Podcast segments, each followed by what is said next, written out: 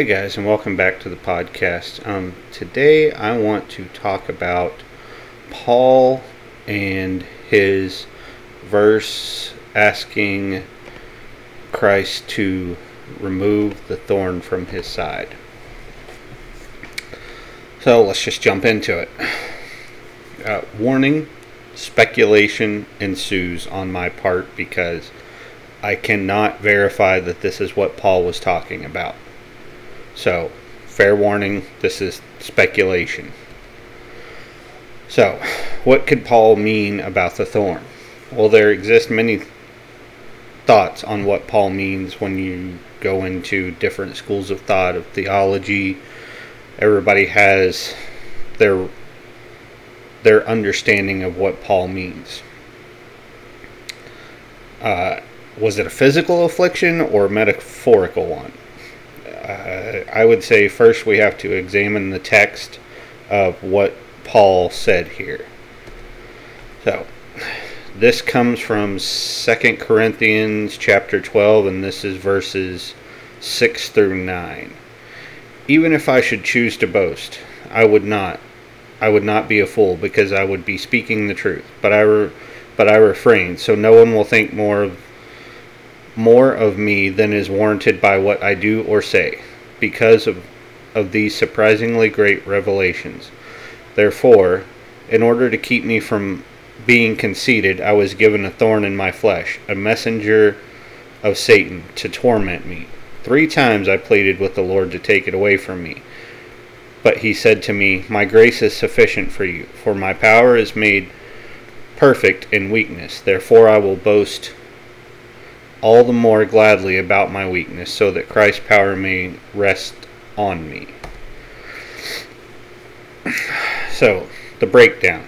In these verses, we see Paul is asked of Christ three times for the thorn to be removed, and the answer has been no. The question becomes why?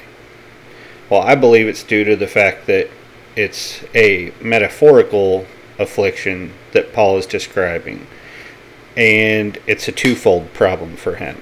So we'll go into problem number one. The first problem Paul is facing is guilt.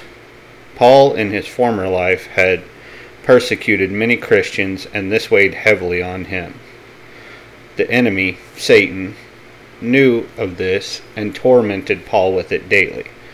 And that's nothing that's nothing new to us especially as Christians, we go through that all the time. We say, well, you know, I've done X, Y, and Z. Why would why would God accept me back into the family considering all the things that I've done that are against his will and his purpose for my life. So this is not this is Paul talking about this back then. This is nothing new to us. Paul's second problem is one that still plagues humans to this day as well. It's the duality of his nature. And we can see this in other texts from Paul as well. This one actually comes from Romans chapter 7 and it's verses 15 through 20. I do not understand what I do, for what I want to do, I do not do. But what I hate, I do it. I do. And if I do what I do not want to do, I agree that the law is good. As it is, it is no longer I myself who do it, but it is sin living in me. For I know the good itself does not dwell in me, that that is, in my sinful nature. For I have the desire to do what is good, but I cannot carry it out. For I do not do the good I want to do, but the evil I do not want to do, not want to do. It is no longer I who do it, but it is sin living in me that does it. So, this is Paul describing, and, and this is such a key pivotal verse coming from Paul. I mean, Romans is full of them, but this is this is a key set of texts because Paul's describing in these texts the duality of our natures once we've accepted Christ into our life, then Christ resides within us, and now we have a duality.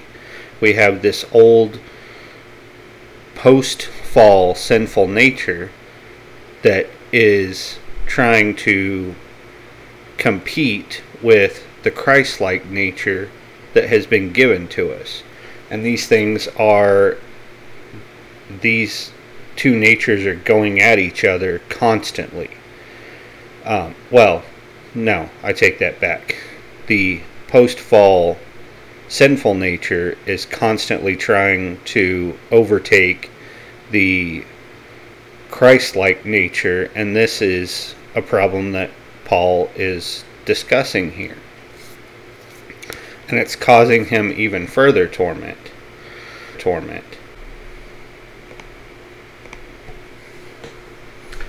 So, in conclusion, one of the reasons Christ may have refused to remove the thorn from Paul is because it is the necessary suffering that makes Paul who he is, and it's necessary for Christ to be exalted. Um, a second reason could be this. So, and this is something Pageau talks about. It's when you, when we eat something, you take it into your body and it becomes part of you.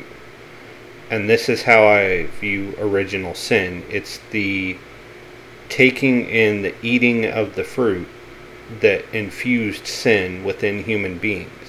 And the only way this can be undone ultimately is through death. Through death, you are perfected. So Christ is telling Paul that the only way that this whole situation can be undone is through his death. So it's better that he keeps this duality of nature, even though it's causing him torment, because this is the this is how Christ is exalted. Because if you remove that, then people just see him as a people would see Paul as a perfected prophet and say, well, this is a standard we can't live up to. So, this duality of nature that Paul's dealing with is necessary, and Christ tells him this, and Paul eventually stops lamenting about it and just accepts the fact that it just is. Um, as always, guys, that's all I have for this week, but make sure that.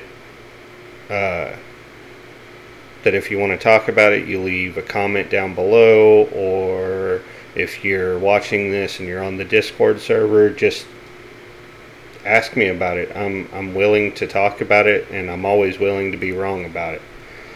That's all I have for this time. Thanks guys.